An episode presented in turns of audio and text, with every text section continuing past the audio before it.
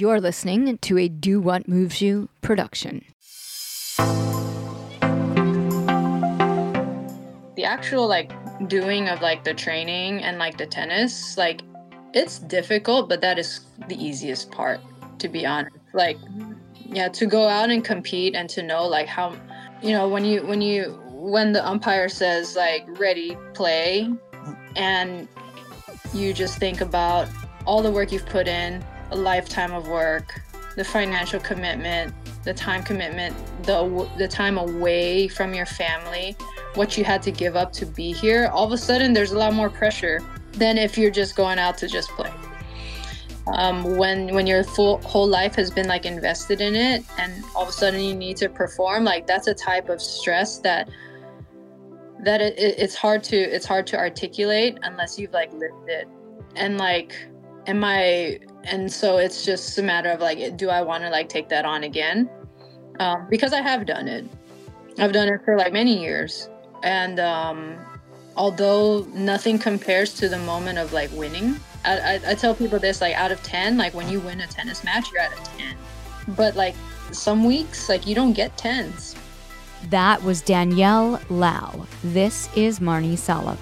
Thanks for tuning into my podcast, Marni on the Move. Each week, I will be inviting interesting, innovative movers and shakers to join me on the show and share their story. You will discover and hear from thought leaders, experts, influencers, and entrepreneurs from the worlds of wellness, sports, beauty, fitness, fashion, and more.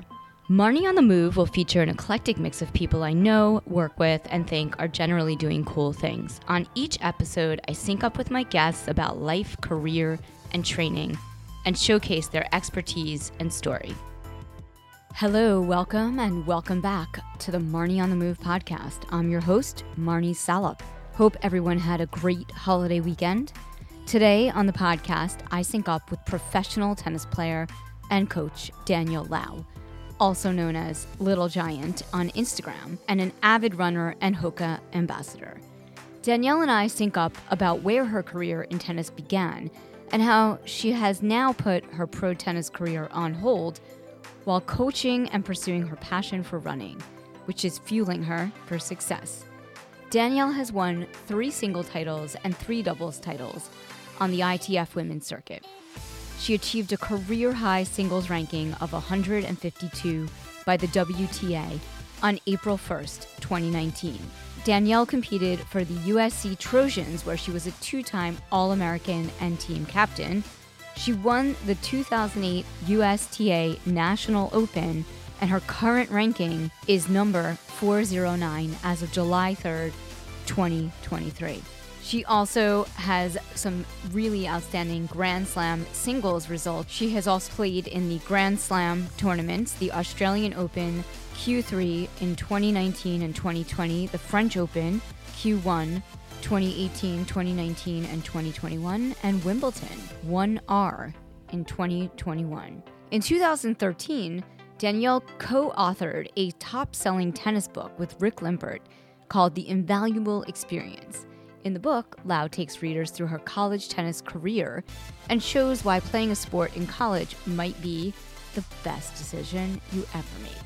If you like what you hear, leave us a review on Apple. It's easy. Head over to wherever you get your podcasts on Apple. Click on the Marni on the Move podcast, scroll through the reviews, click on the five stars, and click on the little tiny writing that says leave a review and tell us what you love. Also, Share this conversation on your social channels. Tag us, we'll tag you back.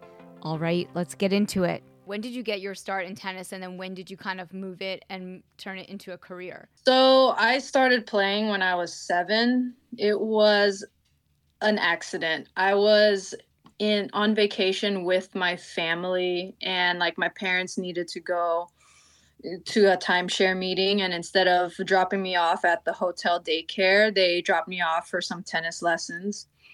And uh, when i came back from vacation they enrolled me in group lessons. Group lessons became private lessons. Private lessons became like your first tournament. I won my first tournament that i ever played and um, i tell everyone this story that I fell in love with winning before I fell in love with the game. Yeah. Because the moment like the tournament director gave me that trophy, I was just like, okay, like I'm I'm knee deep now. I, I have to continue because I would love to have a moment like this again. Yeah. So that that's kind of like my story. And then like you progress with like competition too. You have like satellites, then like then you go into nationals and then like oh pro or college and the rest is kind of just it was just like a snowball effect one thing to the next so you've always been on the track to pursue this as a career like even as a young kid like you immediately got into that yeah yeah i think also like for me just personality wise of anything i set out to do i try to like over deliver and yeah. maybe even overdo and and just uh, ever since as a young kid um, with with anything I did. So m- maybe like the dream wasn't quite clear like at the age of 7 or 8 right. years old, but every day I set out I wanted to like do my best. And I I recall maybe around the ages of like 10, I watched Wimbledon on TV. Yeah. Right? It was something you could see, you could visualize. I had a visual for it and then it's like I want that one day. And so you said, like we were talking the beginning of this conversation, like it has evolved from obviously, you know, when you started, however many years ago that was, to today. The sport has definitely evolved. And I also, like as a young kid, played tennis and just it's an incredible and amazing, you know, the evolution of the sport. So talk to me a little bit that about that, maybe from a couple different perspectives, right? Like from an actual player perspective and your training and then maybe like a mindset perspective and then just like women in the sport. Yeah like as a player i think in the beginning it's like okay there's this sport that like my parents got me to do and i just want to be a good kid so i'm just going to do my best. And then eventually you have a visual of like what it can be if you want it to be your own dream. Right. And then you work towards that and then like and then you start to mix in with competitors and then you start to view it in a different lens like well i want to beat her and i want to beat her and i want to beat her. I want to be the best of everybody in my little pond. And so like you get like wrapped up in that. And and it just like kind of goes back and forth between like who who do i need to beat now and who do i want to be later yeah. also. So it just like kind of goes back and forth about that. And then like at around the age of like 15 16 years old you need to at least like in my generation, you need to decide are you going to pursue this like professionally right now or are you going to go to school first? Right. And and like um i'm going to bounce back and forth between like kind of like the two layers the three layers of this uh, question yeah and so like from a professional like you know mindset at that time you either chose college or you chose the professional route. There was nothing like kind of in between where you could play after college. Right. At least like the tennis culture, that's what it was. It was like as soon as you went to college, you were almost surrendering your professional career. Like that that's what the culture was.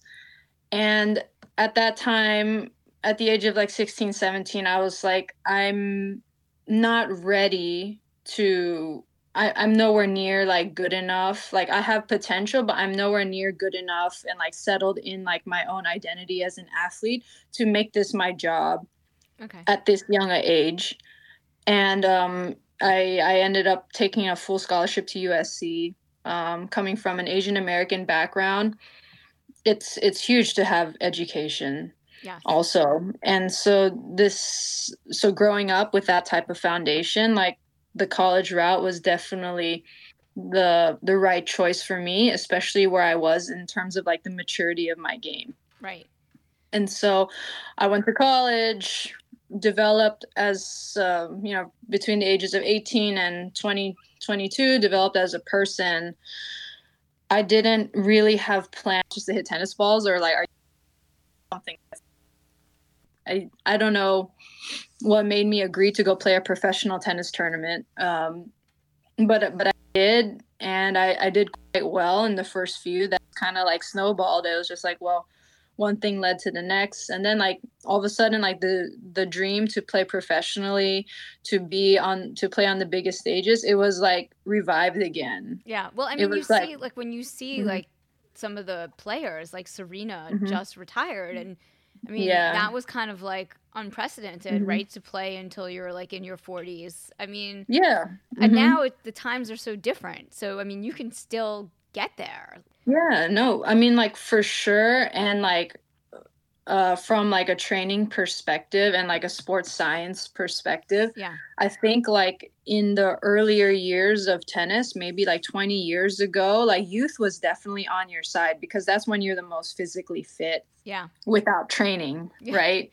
Right. You have And to train harder as you get older. Yeah, and as Like, you get older, harder. Yeah. yeah but as um but as sports science has come along as people in the endurance world you don't hit your endurance peak like at the age of 20 you hit it kind of like a little later because Okay. it takes years and years and years to build it so like with tennis with um with sports science coming along and you know players starting to develop a different way or with like you know a different mentality you see players peaking in their mid 20s now and not at like 16 18 Right. And more so like the the longevity of the game the maturity of the game has like come a lot later Yeah. now and so and and we've also found that like as you know 25 and onward you may need you if you de- develop a good foundation you may not need to train as hard and you can leverage that with your man- mental management you know, recovery instead of like instead of building you Yeah. you just recover better Yeah. just because you're smarter and you're more experienced you know your body better like all, all those things the, the same way that you would you would argue like an like an old like an older runner and or or an older triathlete has um has an advantage over somebody younger Right. It's like your fast twitch and slow twitch muscles, right? Like, mm-hmm. and I feel like it always comes down to like you have to always be building your endurance, but you really need Mhm. both because. I mean, when you're doing an Ironman, like in my world of triathlon, you know, Mhm. you can have different goals, right? Like you can just want Mm-hmm. to run and do triathlon forever. You can win, be like a pro and want to win. You can want to win in your age group, and all of those things like require different training. And I feel like it's similar with tennis. yeah I- mm-hmm. I love that you're running, like that you've been like, you know, I love that that's like one of your sports that you love to do. Like I've seen on your Instagram all the posts you've done. Like we work with similar people. Like I saw you post a Nix hydration thing the other day, and I know you're a Hoka fan. So talk to me a little bit about that.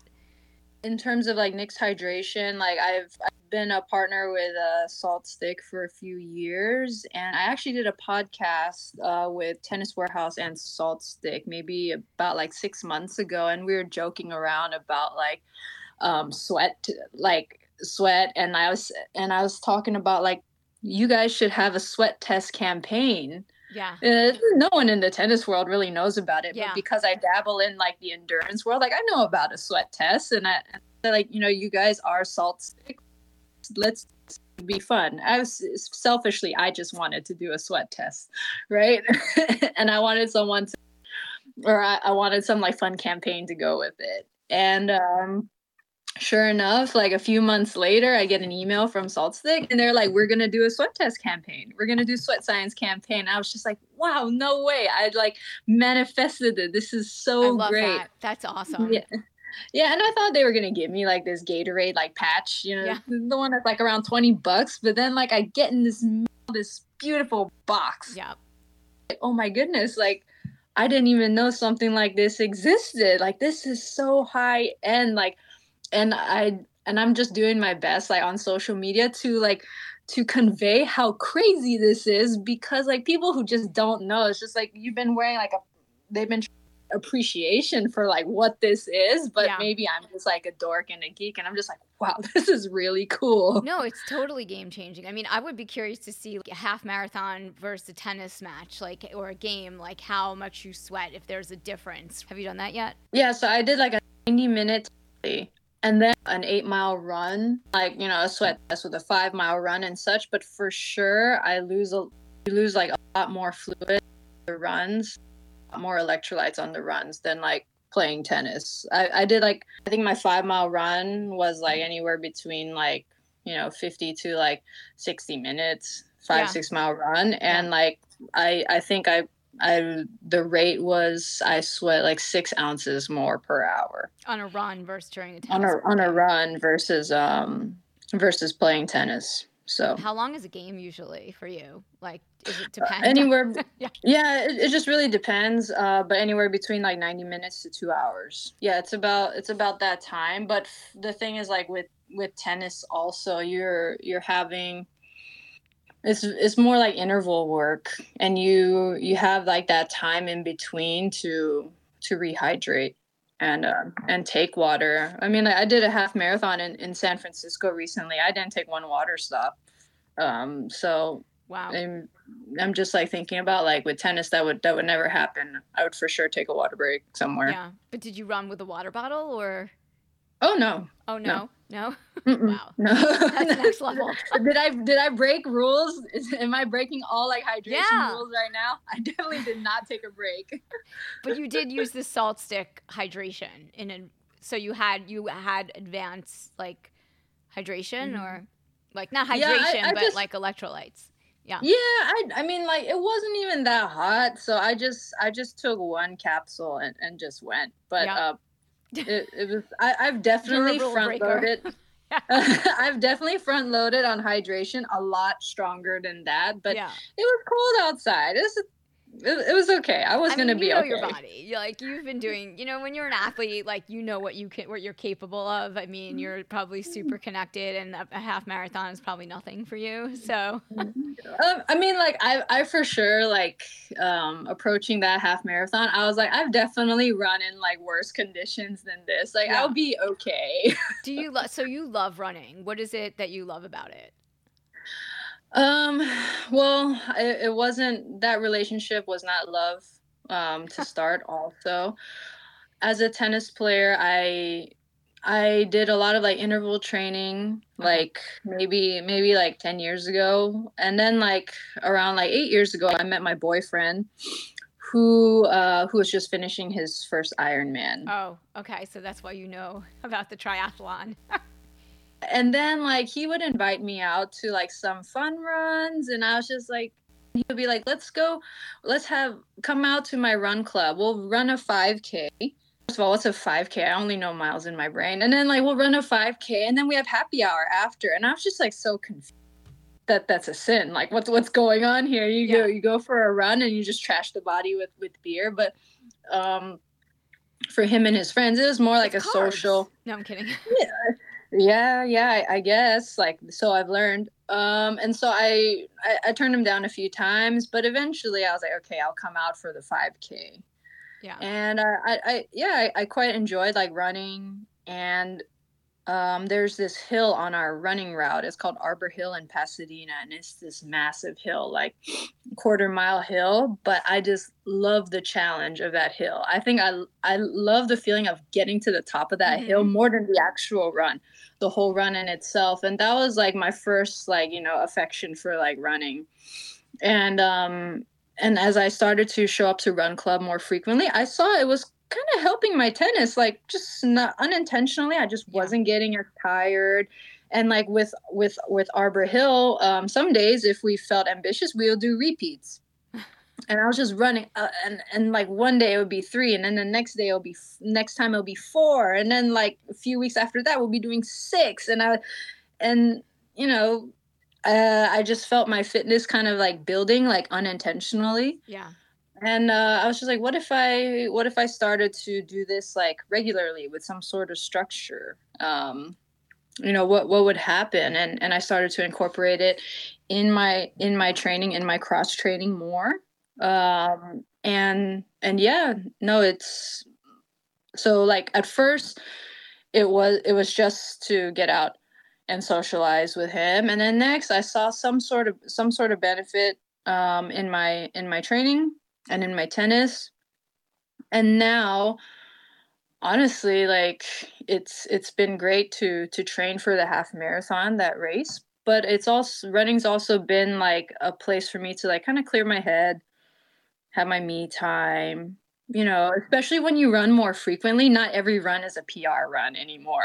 Um, that was one thing i had to learn like as i got into running. Like it's because when when i go out and i play tennis every day's a pr day like I, there's no such thing as like oh yesterday i hit well i don't want to hit as well today I want to hit better today than yesterday. I want to serve better today than yesterday. Every day is a PR day. And I really had to wrap my learn to wrap my head around that concept that when you run and you run frequently, every day is not a PR day. Like we we are not trying to PR every single day because if you try to PR every single day, you are going to get hurt.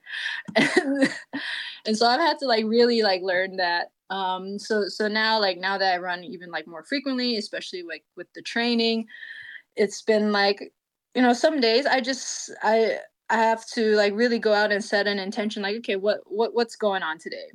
Is is today a pr day? Are we going are we really hammering it today? Or is today just like a like today i'm, I'm just trotting around just to get my legs loose before i i do some weights like in the gym. Okay yeah so. I think that's a really interesting analogy because like mm-hmm. tennis mm-hmm. is there's no mm-hmm. podium, right? Like there's one winner mm-hmm. and that's it.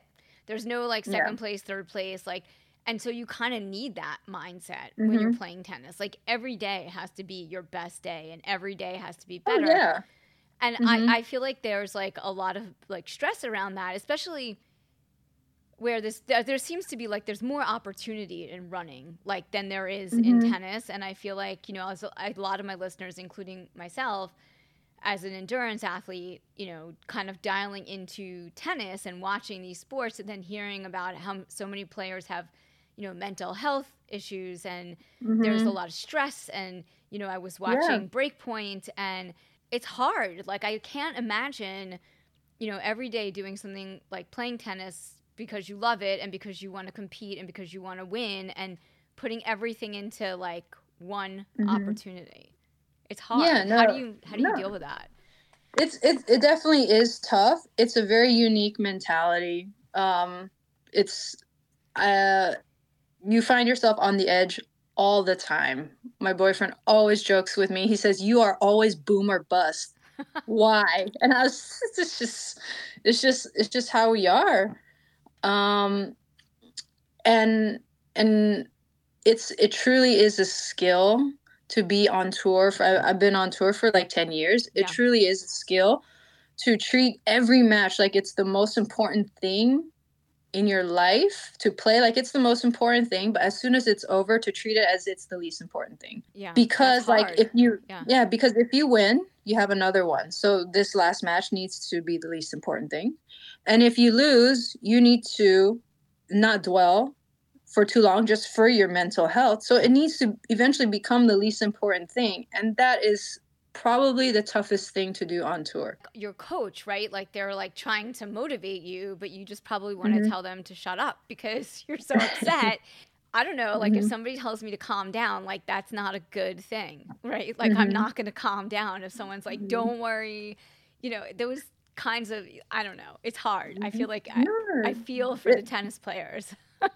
No, I, but I totally, I totally get it though. Like, yeah, yeah, like my family, boyfriend. It's always there's always that line. It's just a game, and I call. Oh, no, like, not you now. did not just say that. it is not just a game. It's yeah. not just a game, and it's tough. Like, like right now, um, because I'm taking a break from competing, I'm actually coaching a lot. So I'm on the other side. Yeah, and I totally see where they're coming from too and it's been a huge it's been an incredibly like rewarding experience to be on this side because when you are playing you really do lose sight of like the big picture yeah the process the building and and like the art of that because you just you just want what what you can get right now the win. Yeah. But as a coach the only thing i want to see from my players is their investment in the process right? Like yeah. their their love for like just improving and just trying to be this much better every single day. Like that's what i want to see like beyond the wins and the losses. And it's just such it's it's such a great you know opportunity for me to see it on the other side too. Yeah. But i also i also empathize with my players like when they are saying like it's not just the game. And I, yeah i know i will never use that line right. because because i'm very close to to where they were before also. Yeah. I know it's not just the game but it's just um, reminding them of the fact that there is like a bigger picture. And if you trust the bigger picture the wins the results they're a byproduct of your trust in in that and it's just so tough to articulate and see and to accept when you're when you're living it as Yeah. a player I see. I can see that. I can see that Mhm. being a big challenge. And I think I think it's interesting now that you're coaching. Would you ever Mhm. want to co- work with pro players? Like, what level athletes are you coaching? Yeah, so right now, like over over this summer, I was hired by the USTA, which is um, the the the United States Tennis Association. Yeah. That's our federation in Right. America. Yeah. that's as big as you could get in in tennis. They they're in charge of the U.S. Open. So I was uh, hired by them to to coach the summer collegiate team, Okay. and what and what they do is they select the five top American collegiate girls, and they have me coach them in professional events. Okay. So like they're making that transition that I made Okay. 10 years ago. And so I so in a way like they have some of them are going back to school so they have not surrendered their amateur status but they are playing professionally. So I am coaching like the profession like professional level players. What's the training like for a tennis player? So um, when I when I was competing, it everything is like is progression, just like it is in running, Okay. just like it is in triathlon.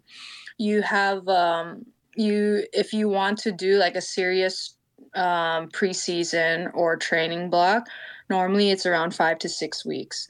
And at the beginning, for the first two weeks, your fitness is like is like through the roof. You may not even play that much tennis like so that's so like maybe first week you're doing like you know six mile runs like three times a week and then like putting that together with weight training and swimming you do that for like two weeks and then like for the next two weeks you bring the fitness um, you bring bring the fitness down a little bit and you start Okay. to incorporate some tennis and so maybe like you know you're you're running your 10ks twice a week and then and then you're starting to add some tennis in there Mm-hmm. and then by your third week you bring your running back up to three times a week and then you bring your tennis up too so like your third week you're suffering like the most Okay. And then you get a recovery week. yeah and then like by the fourth week you bring the running down maybe like maybe you'll only do like one 10k but you'll you'll supplement the other like two days you would do a 10k with like a zone four bike workout just to reduce the Okay. pounding and then like by week five week, week six depending on if you're starting to compete on week seven or eight you'll really you'll either bump the fitness back up one more time or you'll start to taper and bring it back down and really increase the tennis Got it. So like it, and and every athlete's going to be different some people need a little bit more conditioning so there's more running and biking involved Right. some people are looking to build a little bit more muscles so there's more gym work involved so it just like it just like really depends Got what's it. going on but like that normally like that's that's what the progression is kind of just like in running you have like the peak of your fitness and then like you you taper down And then it gets like sports specific with tennis and Yeah. playing and Mhm. working on technique and everything. Yeah yeah So you find that all of these other sports like running, swimming, uh, Mm-hmm. cycling, strength training, all those things help build it, build the cardiovascular endurance system for tennis. Yeah, yeah, for sure. And like for someone like me, I've been in the sport for for quite a quite a long time. I mean, I I've done like in college I did quite a bit of weight training because like you have like certain hours that you're supposed to you, you have to keep like the training to a certain amount of hours. And so like to be efficient, um, the strength and conditioning coaches are like, well, we're not running like a 10K because that would just take up all our time. Like we are just going to lift more weights and just hopefully keep you strong so that you don't get injured. We're not building endurance. And so like I built quite a you know decent like you know weightlifting like foundation like when I was in school. So now it's more like I I lift the weights to stay strong. I don't I don't need to PR my weights. It's not going to give me that much more on my on my shots. But if I'm if my endurance is good, if my conditioning is good and I can run all day, like that that really pays like huge dividends for me Yeah. especially i'm 5'3 i'm a mover Okay. i need to i need to move quite well so like it's it, that would be a different story of a girl that's like 5'11 right. Right, so it just really depends If what type of player. five eleven, like what's their what's their game plan strategy usually? Yeah, so like normally somebody that's 5'11, they're probably bigger hitters. They Got it. may do some movement just to maintain like some sort of like fast twitch muscles, but they're never going to be a gazelle. Right. Okay. You know, they're not they're never going to be a gazelle. So like you could train it all you want, but it's it's like physics. Like yeah. It's hard you to know, um, the court. Yeah. Yeah, so they would probably do more strength training just to, you know, maximize and take advantage of like their first strike. You know, like their beat on the ball. Got So- it. And do you see Mhm. like tennis? Would you say tennis is helpful for runners and other kinds of athletes to kind of help with some kind of Mm. training or I wouldn't say it would help a runner, honestly, I'm but terrified. like I really want to play. Like I played when I was a kid, and I really want Mm-hmm. to get back into it. But I'm terrified that I'm just gonna get out there and like twist my ankle. yeah, like, yeah, yeah. you would- yeah, you would definitely need like running shoes or something. Tennis is not like a good sport to cross train for another sport.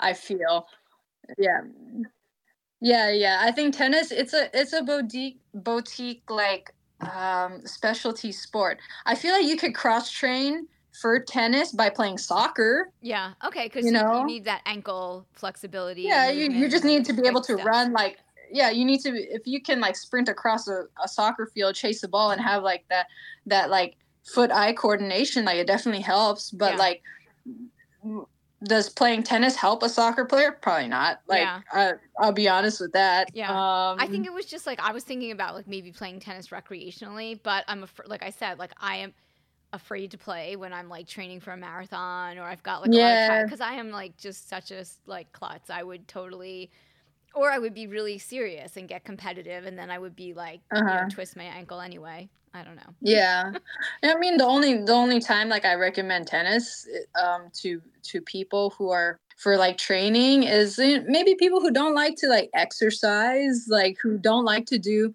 who don't like to get on the treadmill who don't want to like do go to soul go go to SoulCycle and do a bike workout like who who just really hate like stagnant cardio go play some tennis like the the the time passes a little faster like you're you gotta go chase a ball like you'll definitely burn like more calories and it's a lot more fun doing that than like you know hitting the stairmaster getting on the treadmill and stationary bike or, or Totally. doing that like if they don't like that Totally. It's crazy in New York. Like if you, I run up and down the West Side Highway, and Mhm. there are some outdoor tennis courts. I feel like there's like four, just it- Mhm. the, it, like before Chelsea. When I go for my run, there are there are Mm-hmm. benches and it's like organized chaos. And so Uh-huh. all these New Yorkers are like sitting outside in like 98 degrees. No joke. I mean, Mhm. I'm also no joke Yeah. in 98 degrees, Mhm. but whatever. Mhm. Um, passing them as they're sitting there waiting to play tennis, and I come back and they're still on the line, and I'm like, oh my god, it's it's it's kind of like, and especially during the U.S. Open, like everybody wants to play tennis. Yeah yeah you're in new york Yeah, I'm in New York, Okay, in Battery Park. okay. Yeah. So I see that you are doing some fun stuff we talked about with Nix hydration and Mhm. also with Hoka. So do you wear Hokas when you play tennis or are they more for your running? No, Hokas are for my cross training. Um, for my running, I I do like love. I just after I'm off when I'm done with tennis, like I love. I just I can't wait to put my feet in like running shoes though because tennis shoes are just so stiff. Yeah. You know, for for the ankle and ankle support, the lateral movement, like they have to be stiff but like as as soon as i'm done like and the shoes are off like i can't wait to put my feet in like my pair of hokas and Yeah. and yeah i do use them for cross training What do you play? Uh, um, what do you what do you play tennis in? What shoes?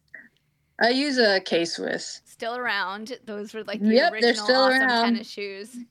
yeah the og tennis shoe um i'm also from california too Yeah. so i mean k-swiss is a california brand do you have like a certain racket you love? yeah i use the babolat pure strike 100 yeah i mean clothing clothing i'm just wearing hoka right now honestly like they've they they've made me a walking billboard which is great yeah i love their gear And what do you do like since you're doing both playing both tennis and running? Like what do you do Mhm. for hydration and nutrition in terms of like your day to day and then like when mm-hmm. you're playing and maybe post yeah, I guess it just like really depends like how hot it is outside. But um on a typical day, like I I'm also uh, partnered with Picky Bars. Oh yeah, those are great. Um yeah, so I I use Picky Bars for like my my fuel and especially um when I was traveling and on the road just to keep it consistent. I bring the bars with me. I bring the oatmeal with me. I could be I could be in China. I can be I could be in London, but everything at least I could keep that consistent, keep my keep my fuel, at least the pre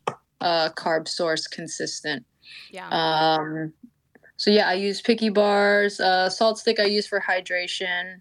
Um also depends on the weather. Yeah. If it's if it's 70 and below, I could live without, but if it if it gets around like yeah 80 and it's starting to feel a little humid yeah i need a little hydration in there yeah. and and also like i try not to stress too much about it it depends like where what, what my goal is like if i'm competing oh yes i definitely do like front load on the hydration i overdo it we're going into if we're going into us open like i'm drinking like two scoops like before my practices like i can't afford to be dehydrated at all right. but if if right now if i'm coaching and I'm going for a 10K.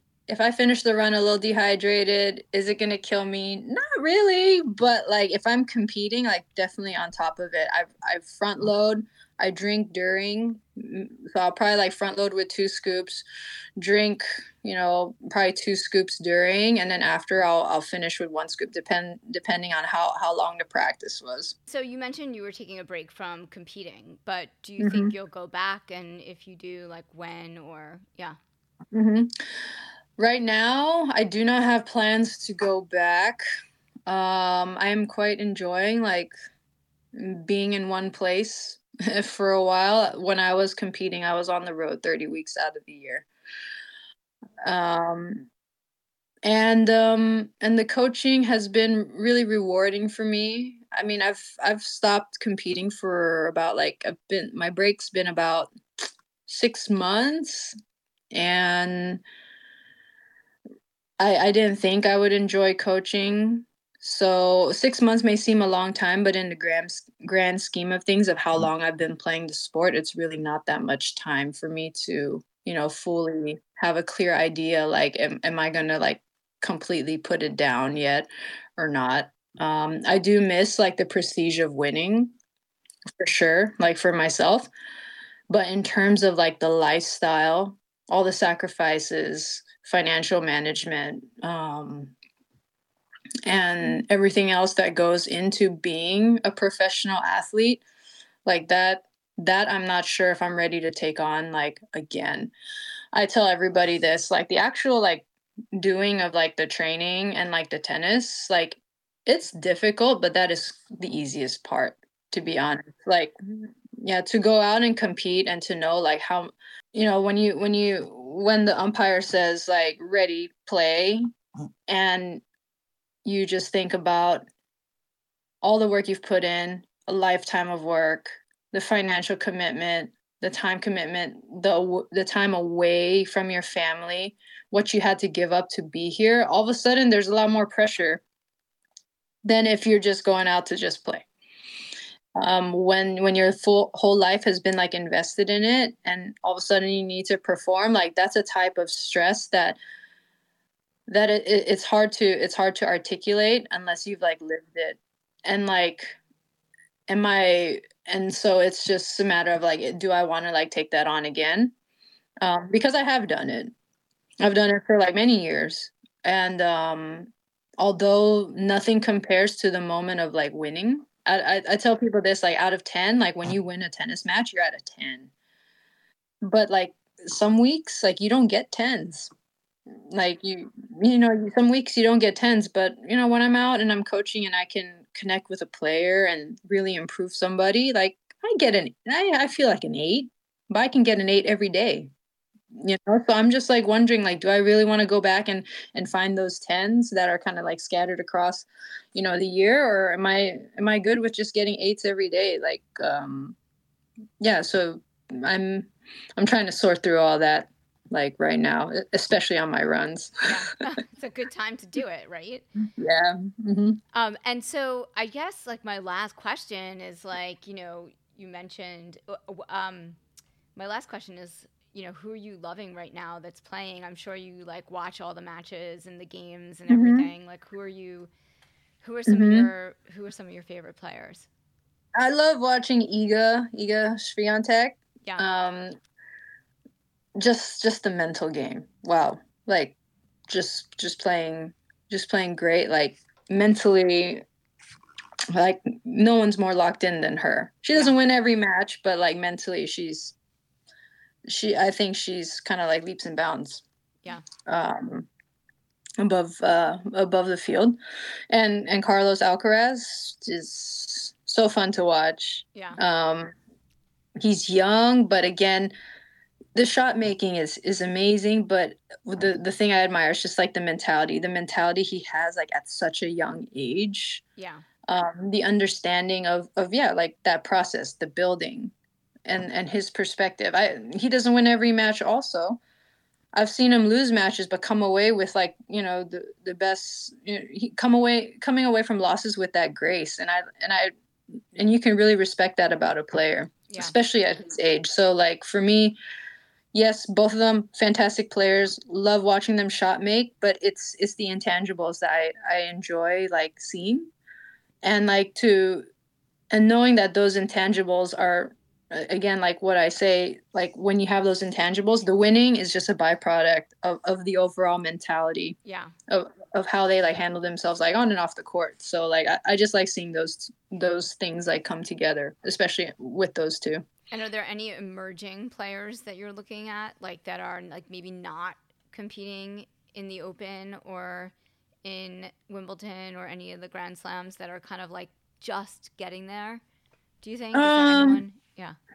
The it's hard to say because like if you've been in like the sport like long enough, it's it's like you always see like potential and talent, but it's all but what's impressive is longevity. Yeah. Okay. actually someone can like poke their head in and have a hot summer and you're just like wow like great but like you see you see so many of those especially if you've been in the sport for a long time so it's almost like that's it's impressive but it's it's it doesn't turn your head anymore Okay. or at Yeah. least for me I- i don't know if that makes sense it doesn't turn your head anymore to see someone have a hot streak because it just happens and you've seen it happen so many times the ones that like you just really catch your attention is someone like Iga and like Carlos and you're just like that this can happen for a very long time Yeah. and that's what you just appreciate especially watching like Rafa Novak Federer Serena like being in the game for so long you're like that's hard.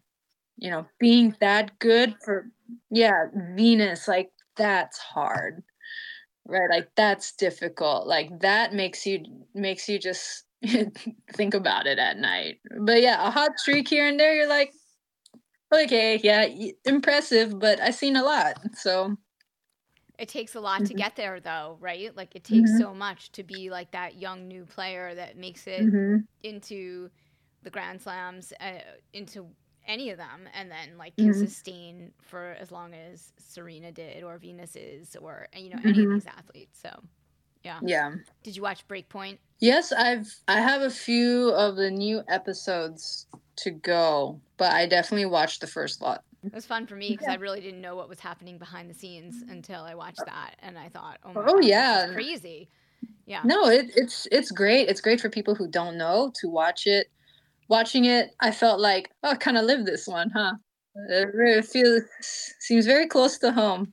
Um, and and for all those like who who don't know, like whatever you see, you're you're seeing it at like the Grand Slam level. Like that happens at every level, Yeah, that's good to know. at every level, even the smaller tournaments. Like this is happening, and probably even worse. Are you doing any running events coming up? Like, are you any races that you have? Uh, I don't have any big plans. I am running like a fun 10k. I think it's called uh the She is Beautiful.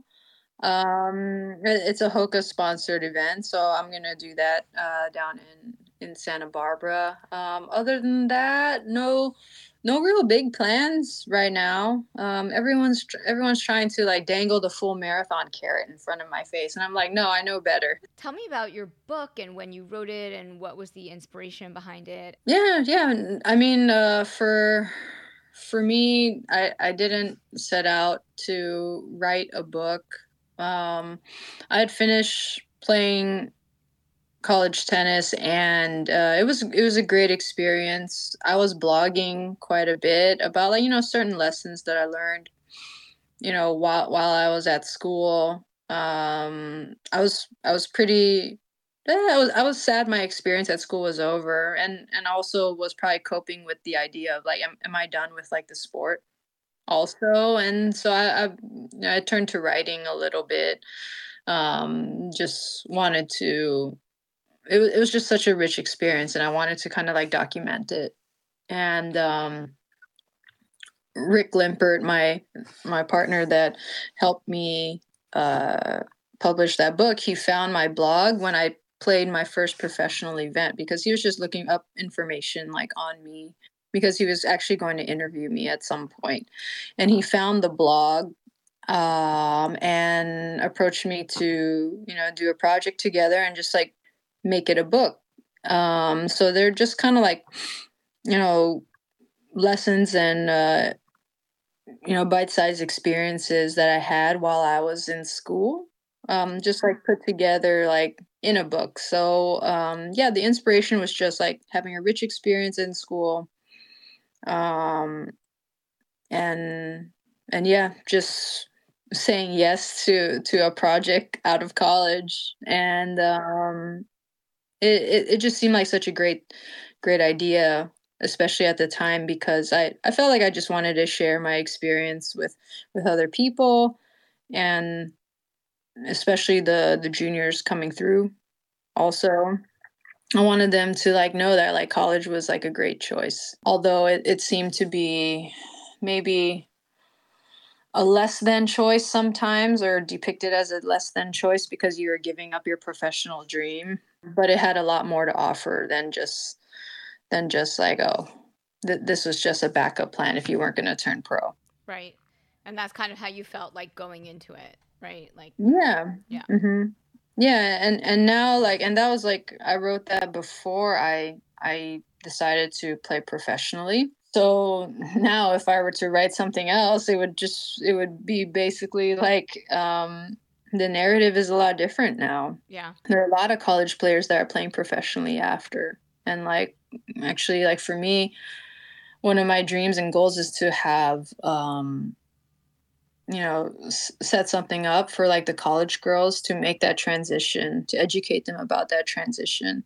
Yeah um, because there there are things in place to educate junior tennis players about their transition to college. Um, there's really not too much in place to educate the college players to transition on the pro tour. Um, so I, I, I would love to. Good idea. Yeah, so I would love to like create like you know more opportunities, kind of like this collegiate summer team where I was helping like a group of five girls.